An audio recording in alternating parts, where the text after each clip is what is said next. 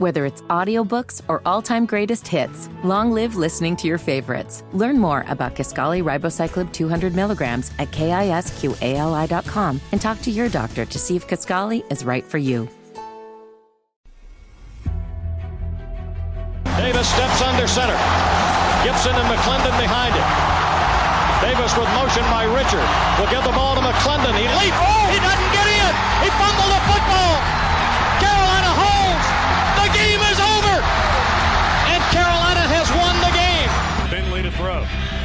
Over the middle, intercepted. Wolford again. Wolford the other way. At the 30, the 40. Wolford to midfield. Miles Wolford with the pick. The heels on the doorstep of an enormous victory. Left side of the line. Hood standing to Williams right. Williams gonna throw. One on one. Davis has it. Touchdown. Carolina wins. Carolina is the Coastal Division champion. Bernard fields it at the 26. Heading to the far side. Gio at the 35. Gio, he's at the 50. No, he's not. Yes, he is. Gio is gonna take it for a touchdown. Are you kidding me? Connor Barth for the possible win. Snap, spot, kick away, high enough, long enough.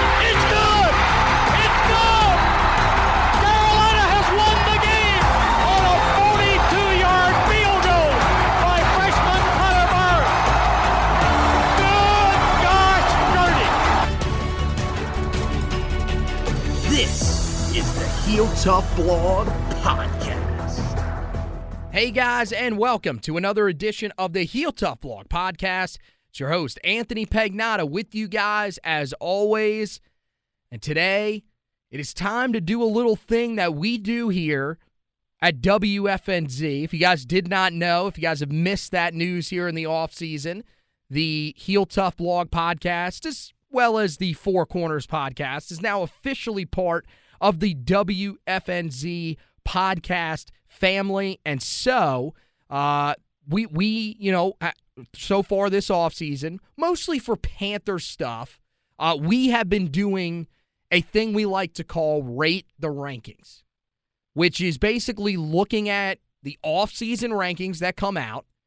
These are something that are extremely popular with college football. It's kind of twofold. You have, you know, the rankings themselves, and then you have, you know, the different magazines that come out each and every year. And we're not really going to focus on the magazine stuff because uh, there's just so many different roads you could take that. I'm trying to get some of these guys on to explain, you know, where they have Carolina and everything like that. I've already told you about, you know, some of the guys that have made uh, the preseason All ACC list, uh, as well as the preseason All American list. Uh, for some of these different publications. So we're not really going to focus on that. Instead, we're going to focus on the list. There's, you know, power rankings list, there's Heisman odds, uh, there's quarterback list, there's coaching list, all that kind of stuff. We're going to talk about that today on this edition of the podcast. And this happens because I kid you not, I was told week uh, a week ago. Keep in mind, me fully in recruiting mode here with Carolina, you know, landing a lot of guys on the 2024 trail, just coming off the big month of June. Uh, so I'm always I'm always in college football mode. Like it's just part of it. Um, Josh Marlowe, who hasn't been on the podcast in, in a little bit because, look, recruiting wise, Carolina's been doing some things. Outside of that, it's been pretty silent. So, you know, he's kind of just been sitting in the background, hanging out, taking a summer off, recharging. And a week ago, he says to me, I don't know how y'all are talking college football, man. I just don't feel that itch. Well, he comes in today on the day of recording and says to me, I've got the itch now. So now we're back. This was actually his idea. So if it's if it if it goes horribly, just blame him.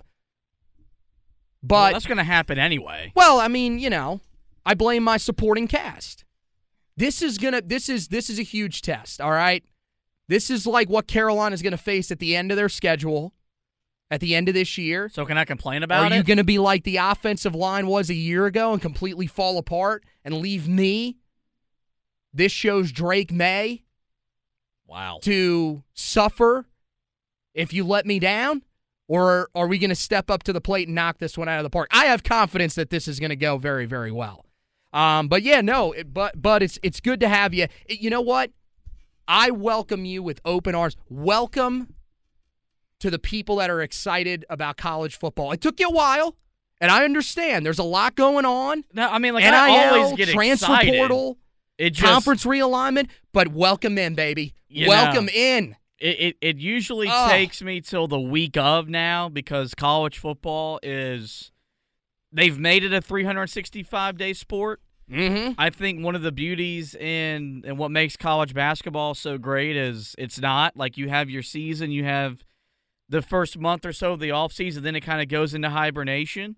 I do. I, I got to tell you, I am a little jealous of you at times when it's like, yeah, I haven't written an article on the website because there's nothing going on for the last like two weeks, and I'm over there like, yeah, I wrote like four because there's so much stuff still going on in the Yeah, offseason. I mean, but 40 game previews, all good, though. recaps, all that stuff, I kind of make up for okay, it. But I'll give you that one. you I'll know, you that one. Uh, but yeah, I mean, I, I got called into our our 10 to 12 show to talk some college football rankings. When I got Oh, done, I was like, I believe it's uh, Charlotte Sports Today, prestigious sports program, by the way. It I'm sure was you guys tune in. especially when I was on. Well, that's for the like, thing. Like I eight mean, minutes. I, when you were on, I heard rumor says, and don't tell me how I found this out because this was earlier today. Uh, ratings through the roof. I mean, we're talking Chicago street course ratings uh, for your segment on the Charlotte Sports Today. Just broke broke the meters. People couldn't believe it. yeah, so it was it was a lot of fun. When I got done, I was like, it's like, damn, that was a lot of fun. Oh, I thought you were saying, "Damn, I did a good job for No, once." well, Um, and then I was like, you know what? it's time. I'm because like and like part of this is my my return to baseball. Like I'm a big baseball guy. I, I watch 162 Met games. I watch. so do I. I, I watch a, but I, I mean, I watch a lot of other games. Like if the Mets don't play, I'm still watching baseball. Well, you're also you're also in Mets writer mode now as Uh, well, yeah. which is different from I also, years past. Yeah, I also write about the Mets, host a podcast about the Mets. there you go. So like, I, Humble I, humble brag. I get very consumed in that, but like, you know, this is still a sport that I that I love, and it, it's still a sport that made me do the job that I do now. And so, um, and usually, like growing up in July, my my butt was ready, like I was ready for the season, and was getting all the preview magazines and stuff like that. Had a video game most years that you could play. It's coming back next year. You'll be you'll be ready to play and stuff it, like it officially is now, by the way. So, So, yeah, you can get um, excited. And yeah, and I mean, I, I I think, you know, I think someone bought season tickets today, or at least he was supposed to. Um, I am I am waiting on a response from one of our guys, and hopefully by the time we release this podcast, it, we will have a response. Our guy, and if he's listening to this, then you need to respond to the Instagram message that I sent you, since you no longer have Facebook. Our guy Stevie, he knows who he is. He knows who he is. You know Yeah. who you are. Respond, Smart- respond, and let us know. We want to sit near you. yeah, smart move by you. So Yeah, that's what our- I'm saying, man. Our, our guy, and and really just, I mean, a support the team, but also uh, just enjoy the the drinking that goes around us. Well, we need we need some commentary. So yeah, we don't really drink much at games because we're we are locked in. Like we're in as professional mode as you can be when you're a fan.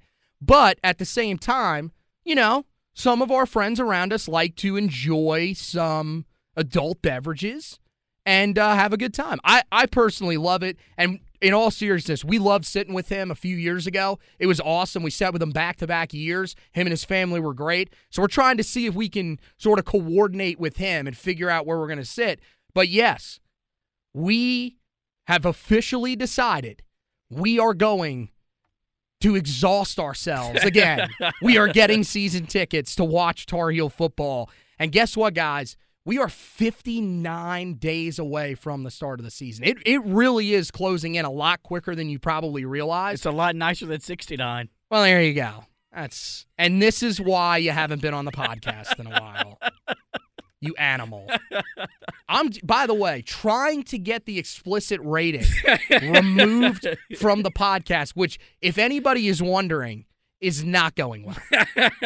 I think I do think it's what is holding us back. If you are listening to this podcast for the first time, folks, this is not an explicit podcast. It was one edition and we have we have been stuck with that moniker since. I Well, mean, and here's the thing. I, I, did say the f bomb last year on here. But we bleep it. but we bleep it. It's for entertainment purposes, but we're respectful. All right? All right, so let's get in. I told you earlier, we're going to do the rate the rankings. And what this is the best thing to do when it's right around uh, this, you know, 50 to 60 days until the season because this is when these start rolling out when things really start to get serious. And, you know, there's a few different ones that we're going to go through here. I will tell you, you know, whose list it is each time. And then we'll kind of tell you our reaction to the rankings. Um, I don't really know. This is a Mac and Bone staple, by the way. Don't really know why it's called Rate the Rankings. They don't give you a number of how they actually rate the rankings, but here we are. So let's dive into it. The first one that I think we all saw this about two weeks ago now was the Pro Football Focus ACC Power Rankings. They have Carolina fourth. And you may be saying to yourself, okay, it's not bad. Most would probably look at Carolina three to four. Clemson, Florida State ahead of Carolina. Okay, makes sense. The third team is the one that's probably a little bit more controversial in Pat Narduzzi and the Pittsburgh Panthers at number three. Yeah, you, know, like here's the thing. It it, it comes across We bludgeoned them at home last year yeah, in we Chapel Hill. Come we- on. We did. Come Um, on. I think a lot of that's built in stock to one losing year during his time in Pittsburgh. He's taken. he deserves ton a ton of credit, but come, come on. So man. you know, you look at what he's done in the trenches and stuff like that. So, um, I I don't. I'm not saying that I love it. I- think they've earned the benefit of the doubt because they just feel like a team that they're gonna win seven, eight, maybe nine games every year, depending on the level of quarterback play and stuff like that. So, um, there are other teams that, that, that could have maybe been been there that maybe would have been harder to argue. Like if you believe Brennan Armstrong's going to have a renaissance at NC State. I mean, they beat Carolina last year, so Yeah. unfortunately, that would be hard to make a case against that. Yes, I agree with that. If you believe in what Mike Elko did at Duke a year ago, maybe you put them there. Again, you had the head-to-head win over them, though. That's So, kind of what I'm um, leaning on. Uh, but I, I mean, I, I don't, I don't necessarily, I don't necessarily hate it. Mm-hmm. And, and like as as critical as we've been of Mac, and Oh, stop it. and we've been critical, and I don't want to walk. We I, I- I think it's it's good for this team to have the quarterback that they have, and still be somewhat. I'm not going to say disrespected under the radar. questioned, questioned. Yeah, because Yeah. like that didn't happen two years ago when when when Sam was coming. You know when when they, when they were coming back and top ten team and all they got all the flowers and all that type of stuff, and it, it overwhelmed not just the team but everyone in the program. It seems like this feels like something that when they show up to fall camp in three weeks, Matt can say, "Look, a lot of people around the country don't believe in you." And because of the way you finished last year, Mm-hmm. Let's let's let's find a way to change the narrative. So th- this could be a motivation factor for a team that shouldn't need any more motivation after the way last year ended. But you always got to find an edge going into the year. This this just adds to it. Well, I mean, Max said, you know, when when he talked to the media here for his, his summer presser a few weeks ago, he said, "Look, this team is playing with a chip on their shoulder. They don't like the way things finished last year, which yeah, makes sense. And yeah, they they probably still feel like in certain respects in, in something like this, they're being a little disrespected. This is the reason that I would caution why I would caution putting Pitt ahead of Carolina. They have 11 starters back on the team total. They lose their starting quarterback. Now, Phil Jurkovec is that that is a heck of an addition. I think Mhm. it's probably an upgrade, to be honest. I, I I for one, I'm a guy that really likes Phil Jurkovec a lot. But, you know, he's coming off an injury at Boston College. you know the results have been kind of hit and miss with these with these transfer quarterbacks for Pittsburgh. Like the thing is, their most successful quarterback was a guy they they groomed. They that that was homegrown in Kenny Pickett. Yep. So yeah, we'll we'll see. They lose Israel Abanikanda, their star running back. They still have talent back there, but that's not going to be easy to replace. Um, you know, their wide receiving core isn't nearly as stacked as it's been in the past. Um, you know, of course, without you know Jordan Addison was huge. They they were able to recover from that last year, uh, but they still you know are not nearly as strong there. And then the thing for me is on the defensive side of the football, and I get it. There probably are going to be guys that emerge along that defensive line. They lose three of their four starters from that defensive line, including including uh, Calijah Kancey, who was outstanding down there. A guy that you know was kind of a middle round draft pick and started trending up once people saw his tape and once he, you know, coupled that with what he was able to do at the combine and people said, "Look, this is another guy that sort of fits the mold of what Aaron Donald did coming out of there." So to lose a guy like that, they lose, you know, both their safeties on the back end of their defense as well. They've always been a team where their secondary has been hit and miss. I just to me, and I know Carolina, you're saying, well, they lose some offensive weapons. Uh, they still, you know, look at Carolina's defense. I get it. My thing is, look at how good Carolina was last year with a defense that, frankly, cannot be much worse. That's yeah. the reason that That's I been would the argue mantra for a decade. Well, I mean, I mean t-shirts. look at last year's numbers, especially on you know in, in terms of sack percentage, pressure percentage it can't really get much worse up front. So, like, that's the reason why I would argue against it. And I'm with you. I think there's cases for other teams that would be more difficult to argue. I think Pitt's a good team. I think that's going to be a huge test for Carolina early in the year. But to me, I think Carolina should be third. I think they should be ahead of Pittsburgh on this list. Not a bad list, yeah, but no. I would put them over them. Yeah, I mean, like it's, definitely up for you know debate or something like that. I see the logic though, and mm-hmm. like because like Pitts are you know in these power rankings or whatever, like they've earned the benefit of the doubt because they've been a consistently better program over Carolina, and you know even though Carolina beat them at at, at home last year, you know they they they've never gone there, and of course we don't play them this year, and that, that's a different topic. Well, but, under Mack Brown, they Yeah. they owned. You know, clearly we owned them when Larry Fedora was here. One of the more head scratching things, is Yeah. how Larry Fedora was so great against them, but not Mack Brown. Well, one thing that a lot of people pretty much agree on, speaking of ACC rankings, is where Drake Maye ranks in the ACC. And there was a group of quarterback rankings. They had, you know, one that was put out um, for just the ACC, and then one that was put out of overall quarterbacks. Mm-hmm. Uh, from it was it was basically like a graphic that sort of compared the two rankings from NCAAF Nation, which Great a lot of people on Twitter, a lot of people way. know at uh, NCAAF twenty four seven. Um, you're right. Great follow for everything college football. And then Mike Farrell, sports, who is another really good follow, especially transfer portal stuff. Mike and his guys were all over that throughout this year. Well, they put out a set of rankings uh, each with ACC quarterbacks and uh, the overall ones throughout the country, as I was saying. Drake Maye, clearly number one in the ACC. There's debates further down, but, you know, for us, we don't really care about that. Our guy sits at the top as he should. I know there was some thought on our airwaves here that Jordan Travis should get some conversation. Uh, no, not right now. I, I don't. I don't think there should be that conversation. Maybe later in the year, but to me, I'm the guy that thinks Florida State's a little overhyped. I think they could win nine games, which would be amazing. A lot of people think if they don't make the playoff, their fan base is going to be disappointed, but that's neither here nor there. The more interesting one, I think, is where they have Drake ranked nationally. Mike Farrell has him as the number one quarterback in the entire country. He has him ahead of Caleb Williams. He has him ahead of Bo Nix. He has him ahead of Michael Penix Jr. He thinks overall he is the best quarterback in the country.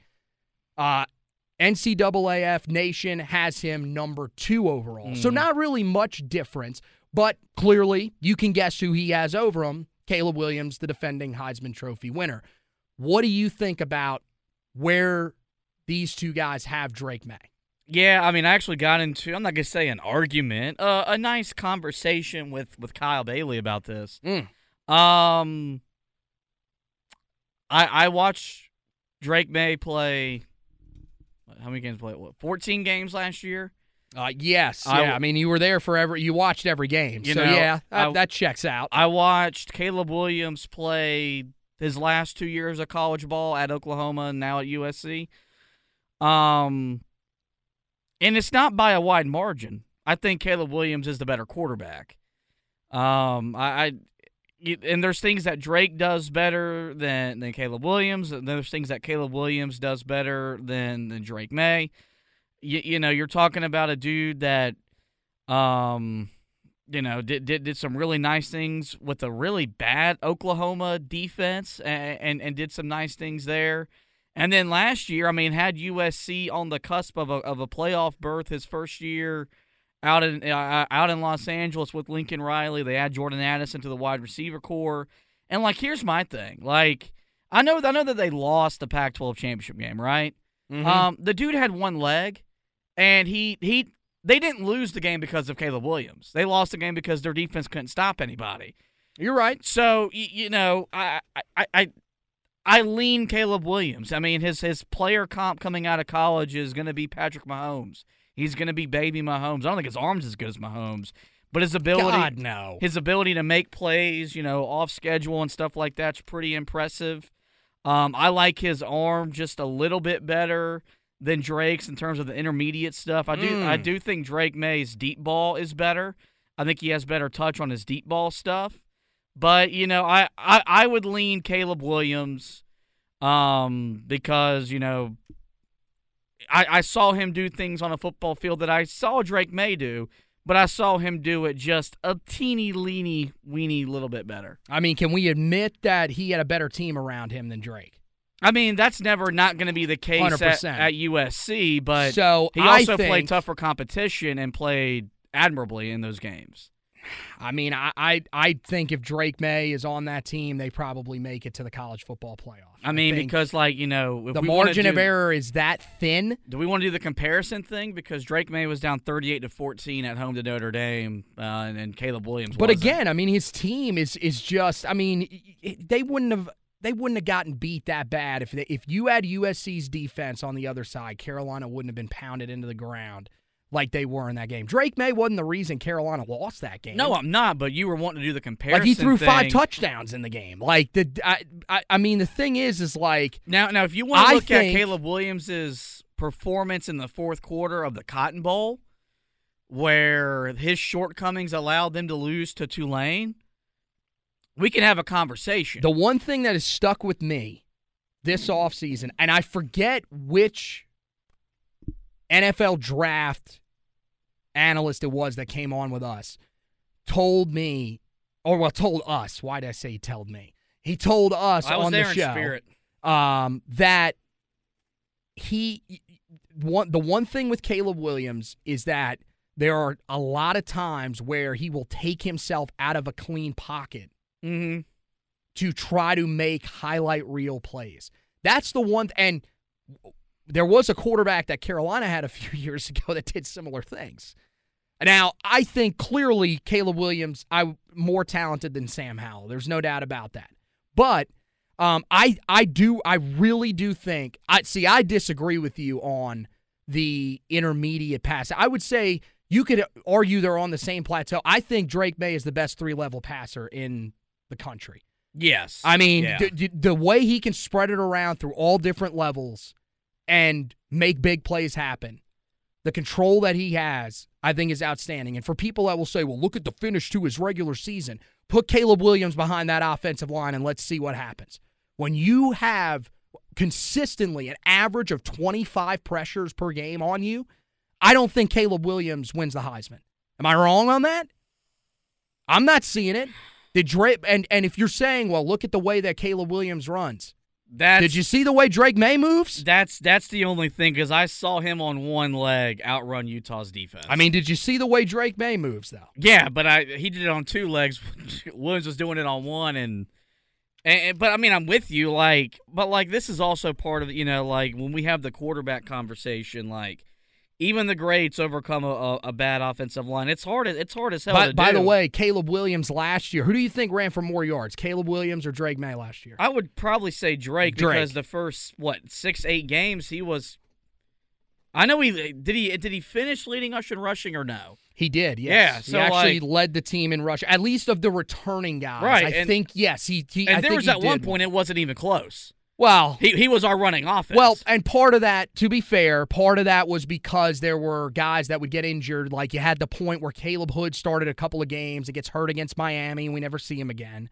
Like that was that was part of the issue. There were so many injuries. But the other part of it is that, dude, Drake Maye just turned out to be a much better athlete than a lot of people gave him credit for. And his legs, his legs impacted the game. So all of the stuff that you need to compare him to Caleb Williams, to me, is there. Again, do I think what by this is the other thing that people have to realize. When we say that a guy is better than somebody, that doesn't mean that we're saying, hey man, Drake Maye is great and Caleb Williams is steaming rear.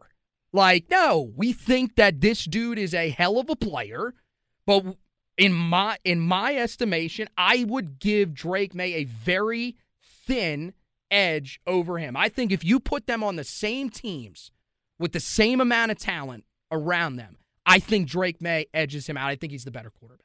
I think we're gonna find out this year, and I do think it's gonna be. Well, when they meet in the playoff, we'll find out, right? I, I do think this will be one of the better draft things, like you know, quarterback battles when we go through the process. oh, yes. I agree um, with th- that. that we've had in recent memory. So I, I would lean Caleb Williams, but it's, I mean, it's kind of like by the like the like the hair on the top of my head, the the the, the thinnest margin or so.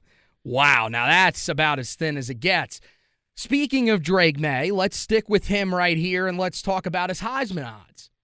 And this was something that came up on the Mac and Bone show.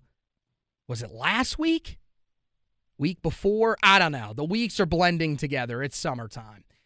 Uh, but the guys were really, really fired up about the fact that Drake Maye was as low as he was in terms of his ranking in the certain, you know, on the certain betting websites.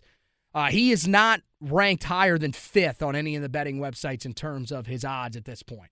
Um, he is tied for fifth on one of them. That's PointsBet uh, plus twelve hundred. Now, here's the thing: he's not the the the longest odds for him at this point is FanDuel. That's plus eighteen and he's tied for seventh there.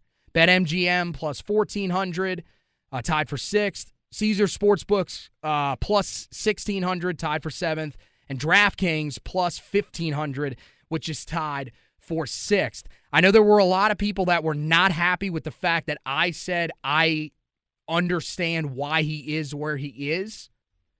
This is the thing. People are going to say right now, they're going to say, well, you just said that he's the best quarterback in college football. Okay, I believe that. But when it comes to the Heisman Trophy, we know that things work a little bit differently.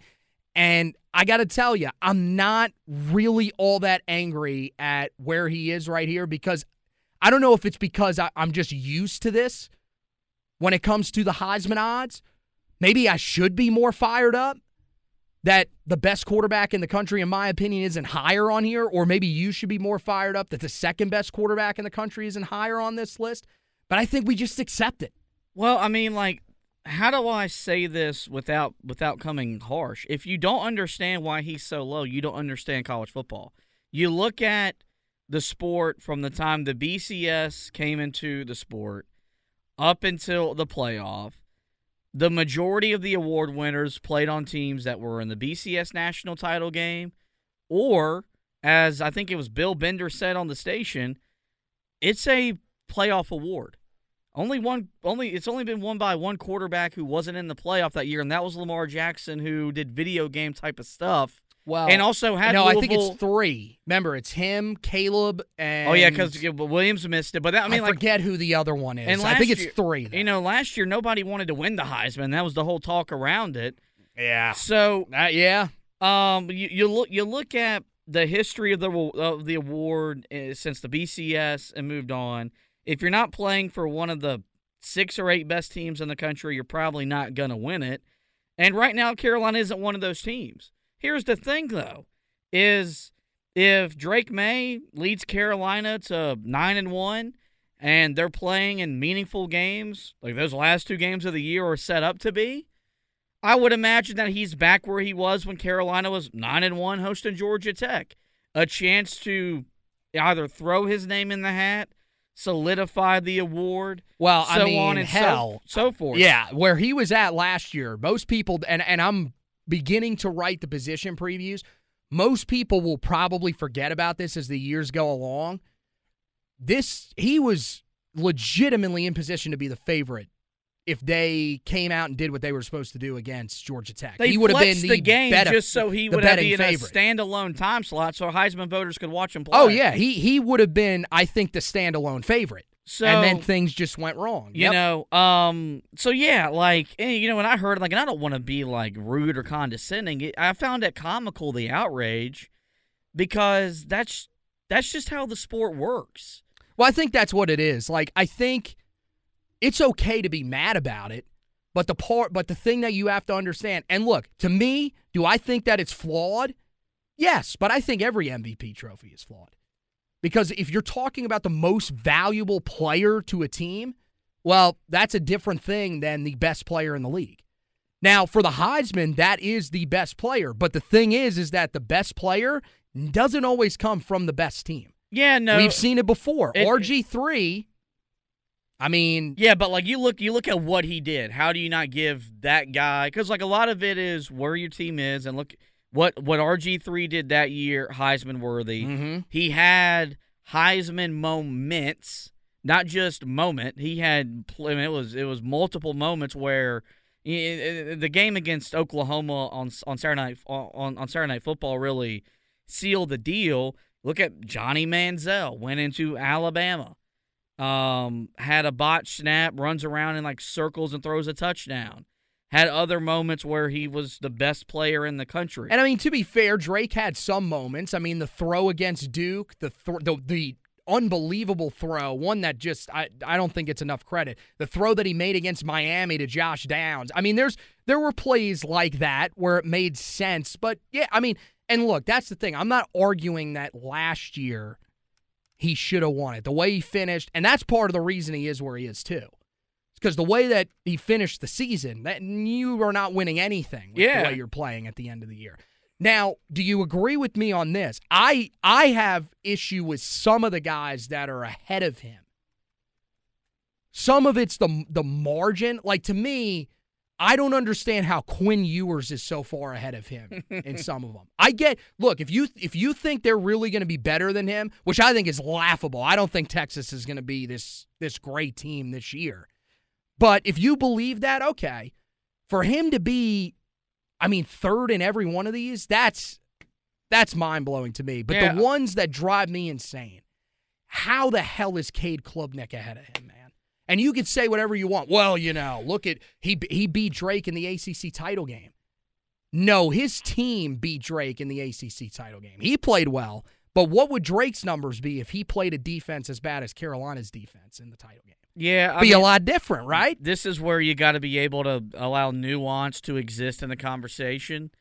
Look where Cade Klubnik plays. He plays at the best program in the ACC. But these are preseason odds. Um, you know, Another one, by the way, and you're going to probably get mad about this one. How is JJ McCarthy ahead of him?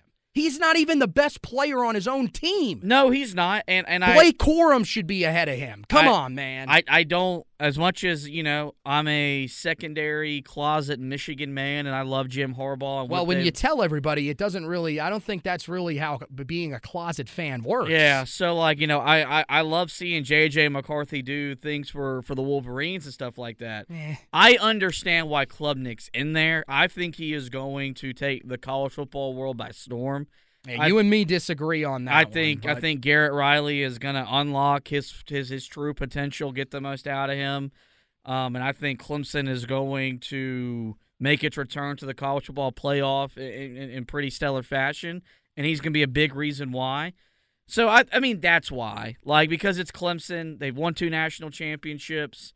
You know, they're still looking for a Heisman Trophy winner. You didn't get one out of Watson. You didn't get one out of Trevor Lawrence. You, you know, so that I think that's part of it too. Is that there's a narrative around that quarterback position with that program. Mm-hmm. So you know that's it's nuance or stuff like that. Um. So yeah, I mean, like now I would have Drake ahead of him, but I understand why Klubnik is going to get the preseason hype, and I well, think, it's all projecting is Yeah. basically what it is for a lot of these different guys. That's why you see guys like Brock Vandagriff, Kyle McCord. Now McCord looks like he's going to win the job, but there's certain quarterback battles. Like Alabama's got two quarterbacks on the list. You don't even know which one of them is going to be the starter. yeah. Now they're not ahead of Drake, luckily, but like, yeah, that's the maddening thing. But yes, I think in oh, in terms of his overall where he stands, I think that's just kind of that's the nature of the Heisman Trophy, man. It sucks. You could argue against, you know, who it, it, does it really go to the best player in college football, but it is what it is. The last one that we'll do here is the CBS Sports ACC coaching rankings, and these ones actually just came out here uh, earlier this week. Yeah. And you've got Mack Brown. So we'll, we'll talk about where he stands both in the ACC and where he stands overall. He's fourth in the ACC. And again, I, I, I mean, I don't know. There are probably going to be people that are mad about this. I don't really say that. To me, you should be thrilled that he's fourth. Yeah, he's too high. I mean, I, yeah, I mean, I don't know. I, I mean, I think, uh, you know me, I ain't putting Dave Doeren's ass over him. Yeah, I mean, like, but if you take if you take away the hate for him, You know. um, you know, Dave Doeren has built the type of program that I think, and it's hard to like, it's hard to utter these words. The type of program we wanna we wanna emulate, which is a. Well, I mean, we'd like to be a little bit better with the talent that we've landed. We've landed more talent than they have, but The thing is, is Dave is Doeren. key, Dave yes. Doeren gets the most out of his roster year in year out. Like he played four quarterbacks a year ago, and they were still very competitive. Um, so I, I, I would have Boren Doeren over him. I would have Pat Narduzzi over him because again, Narduzzi, consistent winner. Um, he's won an ACC championship. He's taken Pittsburgh to a New Year's Six bowl game. Um, and, and to me, like you know, consistency matters because Carolina's just been, you know, you were six, you were you were seven and six year one, not a bad first year. mm-hmm. Yeah, I mean, we were all thrilled with seven and six and going to and winning a bowl game. The second year, you go eight and four, you go to a New Year's Six bowl game. Um, but there's got to, you know, does that happen in a full normal season of college football? You don't really know. But that leads to a year three, which everyone points to and says, okay, this is when coaches really, because you've got almost your full roster, near about with the way you see the turnover in the sport now and all this type of stuff. Preseason top 10, a Heisman uh, Trophy candidate, and Sam Howell. You go flat on your face and, and you go six and seven. And then last year, Crossroads, you come back nine and one. We're, I mean, we're thinking big, and then we well, we we finished nine and five, and with with no momentum entering the off season. So, um, I I I would have him. I'd have him sixth. Uh, that, that's that's that's where because I think he's, I think as a head coach, he's a middle of the road head coach, and the last decade proves that from his time at Texas, and his time here, and that that national title in 05, while it's a national championship, can only carry so much weight. A because the sport's completely different from then. It's not the same sport. And B, and maybe I'm just maybe I'm just talking out of my ass.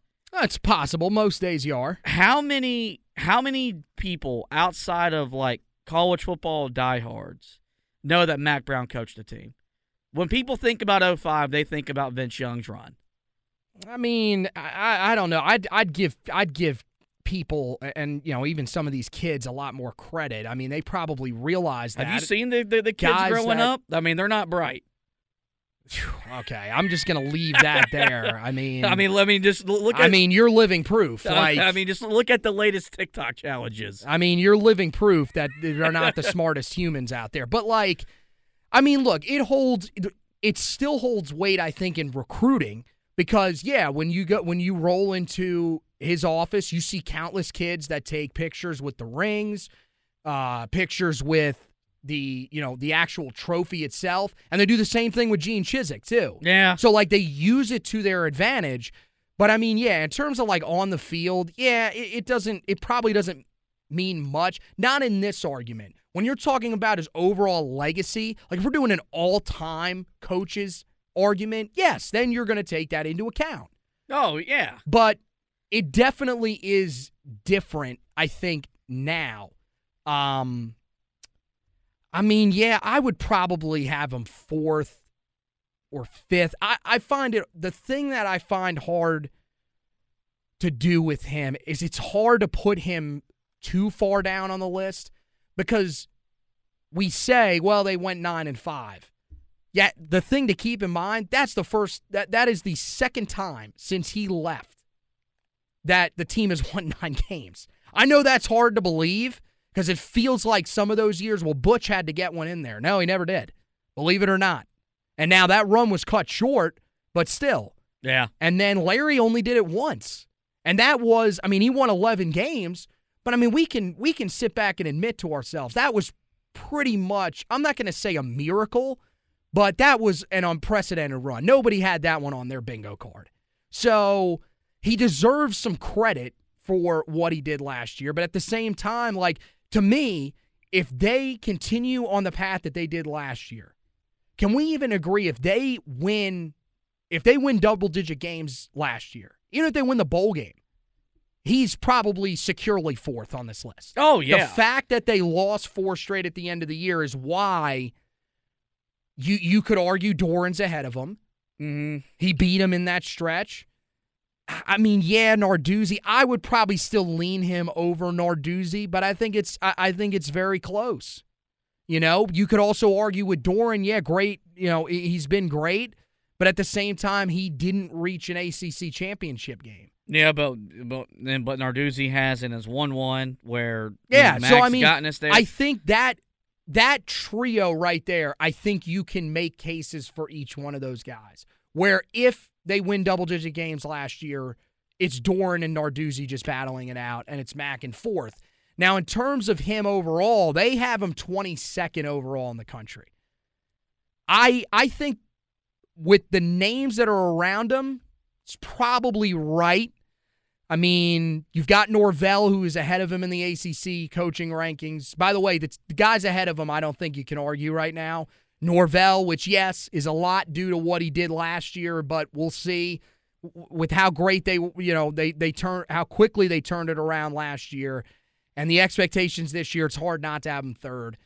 Nobody is putting Mack Brown ahead of Dave Doeren or uh, Dave Clawson at this point. Excuse me. Dave Clawson is doing an outstanding job, has been for years at Wake. And then number one is clearly Dabo. Like, yeah. come on. Um, but when you look at the guys that are around Mack Brown in the overall rankings, we'll just go. We'll go 17 down because to me, like there is no debate. Josh Heupel is clearly ahead of him. Yeah, like, Jo- Josh Heupel is is an up and comer. He's he's going to turn, I think, Tennessee into a real consistent threat in the SEC for years to come.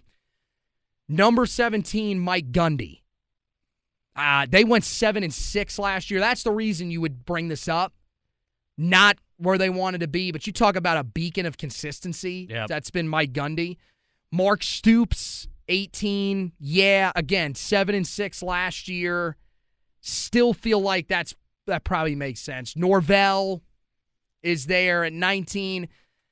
Now, the one that I, a lot of people will pro- could question here, I think there's to me the one that's right before Mack is the one I would question. Jimbo Fisher is 20th, coming off just a disastrous year. But at the same time, you're talking about a guy, and he still won a national championship within the last 10 years, believe it or not. Uh, it's very it's very close to not being within the last 10 years, but still.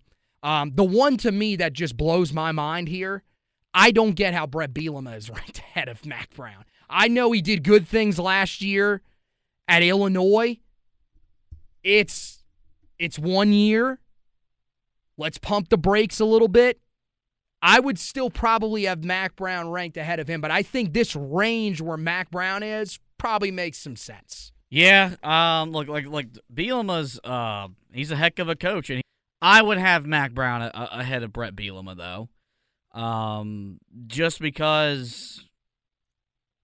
I mean, you know, I he's like like with how do I say this? Well, here's because, because like what like what what Bielema did at Illinois, a program that's just been dead in the water since Juice Williams took him to the Rose Bowl in 2007 is is remarkable.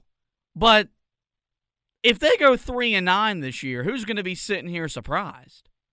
Nobody. and and they here's the other thing and about also, them. who, who's going to care? About, great, gr- I mean, they were. It, it was a great story for the majority of last year.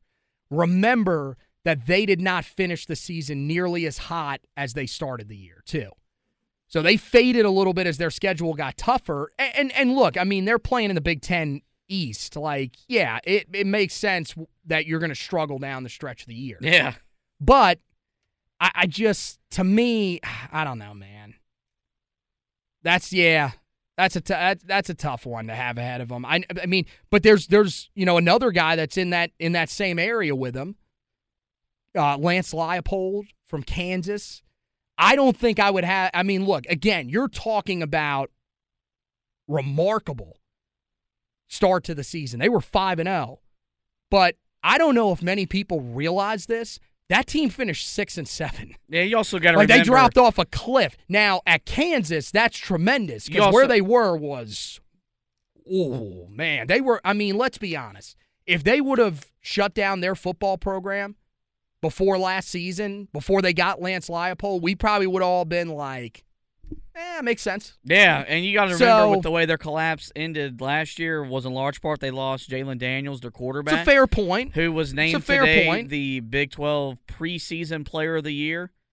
The- okay, that's the- okay. That might be a little. Okay, that's not for this podcast, but go on. So you know that that that, that explains the the why why they fell down. But yeah, I mean now like because Leipold's been at Kansas, what two years he's been been in Lawrence? Maybe it's three. Um, Yeah, I think it's. I think it's two. you know it's it's really hard to say. If you if you, you followed his track record, what he did at was it he was at Wisconsin Whitewater in Division three, and then built. I mean, Buffalo is where he came. then he came when, then he went to Buffalo. him. Then Yep. then he's come here. He, I mean, he he is without winning at the same level that Chip Kelly won at Central Michigan with Buffalo. He's kind of this generation's Chip Kelly. Well, and things are going to clear up for him. By the way, Oklahoma, Texas, leaving the conference. Like, yeah, things are going to Yeah. things are going to get pretty wide open for him, and he's going to have an opportunity. I would And, and, and, and look, Kansas just invested five hundred million in their football facilities, so they're going to give him the resources. Oh like- yes, like you're if he stays, you're going to talk about Lance Leipold building a college football playoff contender okay, stop. Okay, I'm gonna. in I'm Lawrence. okay. That might be that might be a little far. And look, that if- might be a little If far. if that happens, There's no excuse. We- there's no excuse. at that point, I, I I'm going to outer space and finding the aliens and saying, do something with this university. Because I, Boy, I that's that's interesting. I- I, would just go to a guy that's ranked 24th on this list and tell him, "Hey, I'm going to blank check you. Let's see what you got." That would be the guy that I think, if you're wanting to say who should, why Mack Brown should be 22nd, who you would put over him, it'd be a guy. And we're going to play this team later this year, PJ Fleck. oh god, I love PJ Fleck. I think he's tremendous. What he's done at Minnesota is outstanding. What would his mantra be if he was Carolina's head coach? Row your ram. I don't know. Like, hey man, I'd be all dude. I'm gonna tell you right now. If if he comes here and that is his mantra, I will get it tattooed on my butt cheeks. Row your row, row your ram. That would be worth it. Because I, dude, I love me some PJ Fleck, man. That is Yeah, and he catches a lot of fleck nationally around the country. stop it right but, now. You know, But yeah, I mean, but you, okay. So the ultimate thing, because we're still getting off track here. The ultimate thing is Mack Brown. This this makes sense where he's ranked overall, right? yeah. I mean, for you, you would clearly probably have him a little lower. For for reference, Pat Narduzzi is ranked 29th in the yeah, country. like. Is Mack Brown a top 25 head coach in college football? No. from a coaching perspective, I would say no. Is You're he- talking about just on field Yes. coaching. Yes, but, But when you Is he a top everything else. 25 program builder and establishing and building a program and, and a culture and all that type of stuff? I mean, he's got to be top 20, top 15 in you that know, category. So I, I, I would tend to agree with that. So it this is like the most Mack Brown ranking if there ever uh, you you know like it it it you know what? You know what it is? And this is the perfect way to end it right here. These are off-season rankings. yeah If I've ever seen it. We're debating about stuff. We literally just talked about how depressed we are going to be if Lance Leipold turns around Kansas. and then you talked about rowing Rams I also talked about it getting tattooed on my rear end at some point. So, and dude did you not catch my Erin my, my Erin Andrews uh, reference oh, I caught that, and that won't be in the podcast. So Oh. there you go, because that is that is terrible. Um. All right. So that's going to wrap it up for this edition of the podcast. Uh, seriously, though, a lot of fun. Um, and, and look, the, the offseason rankings, as I said, they are what they are, man. They're literally just for us two morons to get on here and do exactly what we just did. Uh, and, uh, you know, I, I think we'll see. We'll see what this Tar Heel football team, uh, you know, how, how they come out. They're, they're going to be tested early. There is no doubt about that. You know, it, it goes back into the conversation of look, Mack Brown, comments that he made before the season. There were a lot of people, including us here, that were fired up about the way that he approached it. We, we weren't happy. But at the same time, he's right when he says, look, these this is a tough schedule for Carolina. You will learn a lot about this team in the first four weeks of this season. And as I mentioned earlier, we're 59 days away. And so that means that it is time for some of our favorite articles on the website. Guys, the gears are turning on the position previews for the 2023 season. And guess what? We discussed this earlier today. Not only are they going to be on the website, we're also going to break them down here on the podcast, position group by position group. And we, I, honestly, I feel like more than any other year, this is the year we really need it because there's so many different groups that there's a ton of questions at. You know, there's a lot of groups that I think some people are wondering, you know, can they take steps forward from last year? Will certain groups take a step back? So we're going to dive into, you know, these guys. Also, a lot of transfers. So I think a lot of people still trying to learn everybody that's on the roster, what the depth chart's going to look like. So we're bringing that back where we go position group by position group to break down the Tar Heel roster. It'll be on the website for you guys to read, but it'll also be in podcast form. So don't miss that coming up here over the next few weeks as we get you ready for uh, the start of fall camp, which is right after. I believe it is August second. I don't have the uh, the date in front of me right now, but I remember Mack Brown saying it in his last press conference. Uh, Carolina, and then from there, they will literally have one month, and then it will be here. Uh, the game in Charlotte against the South Carolina Gamecocks. One way or another, we're going to have something big here on the podcast. Uh, so make sure that you guys are uh, keeping it tuned uh, here and uh, over on the website. That's also one of the places that you can check out the podcast as well. So uh, we, we are going to have uh, you guys covered up until the start of the season. All sorts of great stuff uh, on you know the blog side of things in terms of uh, those position previews, as I mentioned, but also some of our other favorite things that we love to do. Um, we have the uh, we we always love to give you our breakout candidates. Uh, we'll have our bowl predictions. All that kind of stuff is going to be back this year for you guys. So make sure that you are keeping an eye on that. In the meantime, look, there's still stuff going on around Tar football right now. It's primarily on the 2024 recruiting trail, and we've got you covered with all of that stuff. Make sure you go back, read uh, the last commitment article from the 4th of July. Uh, Carolina landed a commitment from 2024 four star safety Tyshawn White. So we've got that up there for you guys. Also, go back and read all of the latest commitment articles, as well as uh, some big time commitments coming up, including another four star safety that Carolina is in is uh, in the hunt for Kaj Sanders, who will commit uh, later on this week. So we're going to have you covered uh, with all of that under the football recruiting tab over on the website. Meanwhile, the basketball side of things, guys, you, know this roster. I mean, this roster is not going to be complete until the team actually takes the court for the first game of the year at this rate. I mean, this is unbelievable. Every time that we think, okay, this is it, there's another name that surfaces. Uh, and there is, you know, with Bob Huggins leaving West Virginia, uh, with all the stuff that's been going on off the court for him. Bunch of guys entered the transfer portal. Carolina's talked to a few of them, and they've landed a visit. Make sure you go over to the website, find out who Carolina is after. HeelToughBlog.com. So that wraps it up for this edition of the podcast. Want to thank Josh for hanging out with me and hosting. Want to thank you guys for listening, and as always, go Tar Heels.